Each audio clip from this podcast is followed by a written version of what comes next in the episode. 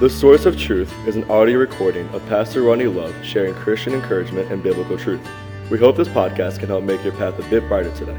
Psalms 119, 105 says, Thy word is a lamp unto my feet and a light unto my path. Good morning and welcome back, and thanks again for joining us this morning as we look into God's Word and continue our study. We are currently in the book of Second Peter. We're in Second Peter chapter 2.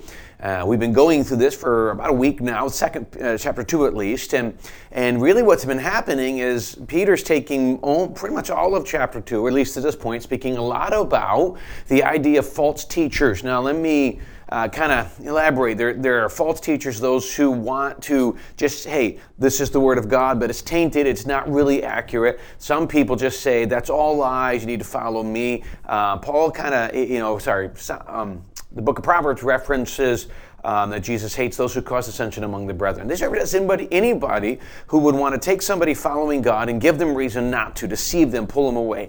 And so we see this happening in this passage. And obviously, uh, Peter seems to think this is a very, well, the Lord does to put it in the Bible, but important as he's finalizing. Remember, Peter is coming to the end of his life the end of his ministry, of course, then. And in that, what you're seeing is Peter is kind of like, now, if I come to the end, if I can share anything with the church, I'm going to share something that I have watched, that I have seen probably confronted on, on several of occasions. And so he gives a list of things, and he walked through the ultimate end of these people. But I, oh, he takes, in, and starting in verse 13, we'll be in a second, he takes a little bit deeper look and kind of gives some descriptions of who these different type, who they are. And, and the idea of what we're seeing here is he helps us to see not only uh, their uh, propensities, their direction, they, we see their end. All of these different things are what we see. So let's let's look at these verses and get a better idea of who these kind of people are. So in verse 13, uh, he's referring to these people. He says, "They shall receive the reward of unrighteousness, as they that count it pleasure to riot in the daytime." Spots they are and blemishes, sporting themselves with their own deceivings while they feast with you. So he starts in verse 8 saying they're willing uh, to live sin in the, in the, uh, in the world, uh, in, the, in the daytime. A lot of people, you've got your you're fake at church or you're fake in life and then you've got your real at home or you know and, and, my goal oh, my goal in life is that we don't try to be fake christians in this you know just be real. What we have the good and bad it's real. But some people they put on a church front. It's not real either. Well these people are even more brash than that they're not even a matter of well i'm going to fake it. They're just they live in sin. They glorify sin, and, and, and, and they can hang and they can.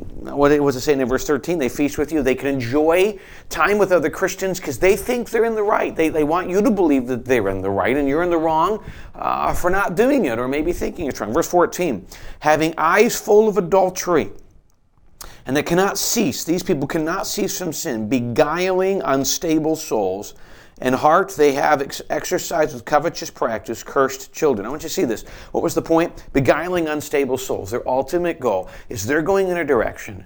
Uh, they know the direction they're going, and one of their desires here is to take, um, how, how, did he put it in here? Um, I'm missing it here, beguiling unstable souls. More likely, what we're looking at is younger Christians, people who are new to Christianity, and these people come alongside and they just give them reasons. The you know this belief is wrong, the preacher's wrong, this church is wrong, or or this teaching's wrong. You need to follow me. There's really nothing wrong with this kind of lifestyle. Go and and they use uh, they're great communicators, they're great speakers, they're often very friendly. Uh, you just would never assume this because they're just so friendly and just so helpful and just so kind, but they use these ways to pull those who have yet to be really deep in the Word of God and new to Christianity or had never really grown, they, uh, they would go with them. Verse 15, let's look more about them.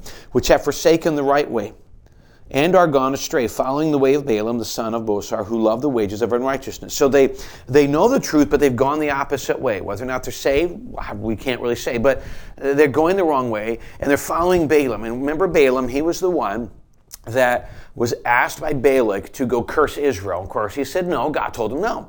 But then he was offered large sums of money, so he went to do it anyway. And then his donkey began to talk to him, and he said, "Listen, you can't do this." And then an angel kept stopping him, and finally he saw the angel. Uh, he he ultimately still ended up going against God. The point is, they followed him. They said, "Listen, we're going to use Christianity, we're going to use the Bible, but if I can use it to make more money, that's what they did. They followed after this guy who was more about money and material things than they were about um, than they were about the, the, walking with God without the obedience to Scripture. Verse 17 These are wells without water. I love this. Wells without water, clouds that are carried with the tempest, to whom the midst of darkness is reserved forever. Wells without water, they claim to know the truth. They claim, you think about well, you go and you're looking for this refreshment and you go to the well and it's empty. Uh, it's it's looks it, everything walking up to this well, everything looks like should work. Okay, today you'd walk up to a, a, sink and you're thirsty, extremely thirsty, and you go to turn the water on and it's gone. It's turned off somehow. Uh, you know, um, you go into today, we see this a lot. You go into a store, you want a certain beverage. Uh, my son and I went to Wawa just the other day, and he was excited. We went in, he wanted a soda. He walks over, he comes back holding a chocolate milk, and pretty much every soda on this machine was empty. And he was really disappointed. It's the idea. Really, they're empty. They have a lot to say, but they really have nothing to say. There's no depth, there's no truth in what they're, in what they're saying. Verse 18 For when they speak great swelling words of vanity, vanity being emptiness, they allure through the lust of the flesh, through much wantonness, those that were clean escaped from them who live in error. So when they speak swelling or inflame words, simply they're really good communicators. Um, they speak empty words even though they don't sound empty. They sound good, they sound intelligent, and when you're listening, you're like, wow, I don't even know what to say. Well, because they're swelling them up, they're making it sound good. But in reality, the truth of what they're saying is gone. They're, it's empty. What are they doing? They're alluring through the lust of the flesh, through this material sinful thing, those who with much wantonness, who were clean escaped, those who are newly saved. Again, the younger. Now, we look at this, and they're looking at people who they use Christianity, they use a facade that really looks good. In, in, in many occasions, they're not saved. Sometimes they are, and they're just carnal as could be. And so you see these people, they look good, they sound good. Uh, they might have been in this church, in your church for a while, or in a lot of different churches, whatever it is. And you say, man, they really sound good, they sound smart, they, they sound sincere, they sound all of this. You gotta just sit back and watch for a little bit. You ever heard the phrase sometimes it's if it's really too good to be true, it probably isn't. Uh, he's, just, he's using people who, who use deception. They don't just come right out and say, we want you to leave church and not walk with God, but we want you to follow our way because we think that's wrong. In a lot of occasions, they know they're wrong, and that's why they're pulling people along. Um, these are the deceivers. And, and, I guarantee you that if you just look at this a little deeper and start looking at some people who you've been around, you've known, uh, maybe you've been saved for a while, you can look back and see those who've been, you know, been in your life and are not, things like that. You can see this. And again, you would say, man, they seem so genuine and like spiritual giants in some occasions, and you realize they're just using their position for sin. Go to verse number 19. While they promise them liberty, to, the, to these newly saved Christians, they themselves are the servants of corruption. For of whom a man is overcome, of the same is he brought into bondage. Uh, for, so they promise, hey, come with me. You can leave these, these rules of religion. Get rid of, get away from this crazy church and all this. Follow me. And really, what they're doing is they're bringing him back into corruption back into even something even further, dragging people back to the old life. That's what they want. They don't want people to grow in Christ. They don't want people to flourish. And when they get around people, catch this, when they get around people, the people they surround themselves with, those people will be out of church. Um, they will ultimately, you know, at one point they were active in church. Now, a couple of years later, they barely go to church. If they do, they have been affected by these people. And let me encourage you, just to keep your eyes open. Can I encourage you as we close at this one thought? When you get around somebody, you say, you know, they seem so sweet, but something seems off. Just trust the Holy Spirit's trying to teach you. You don't have to know every detail. You just have to know something's off. How do, how do we respond? Let me go back to something actually in verse chapter 1. Uh, chapter 1, verse 20, knowing this, that no prof- prophecy of Scripture is of any private interpretation. For the prophecy came not in old time by the will of man, but holy men of God spake as they were moved by the Holy Ghost. Go to the Word of God, not anybody's opinion of it. That will be one of the things that gives you wisdom.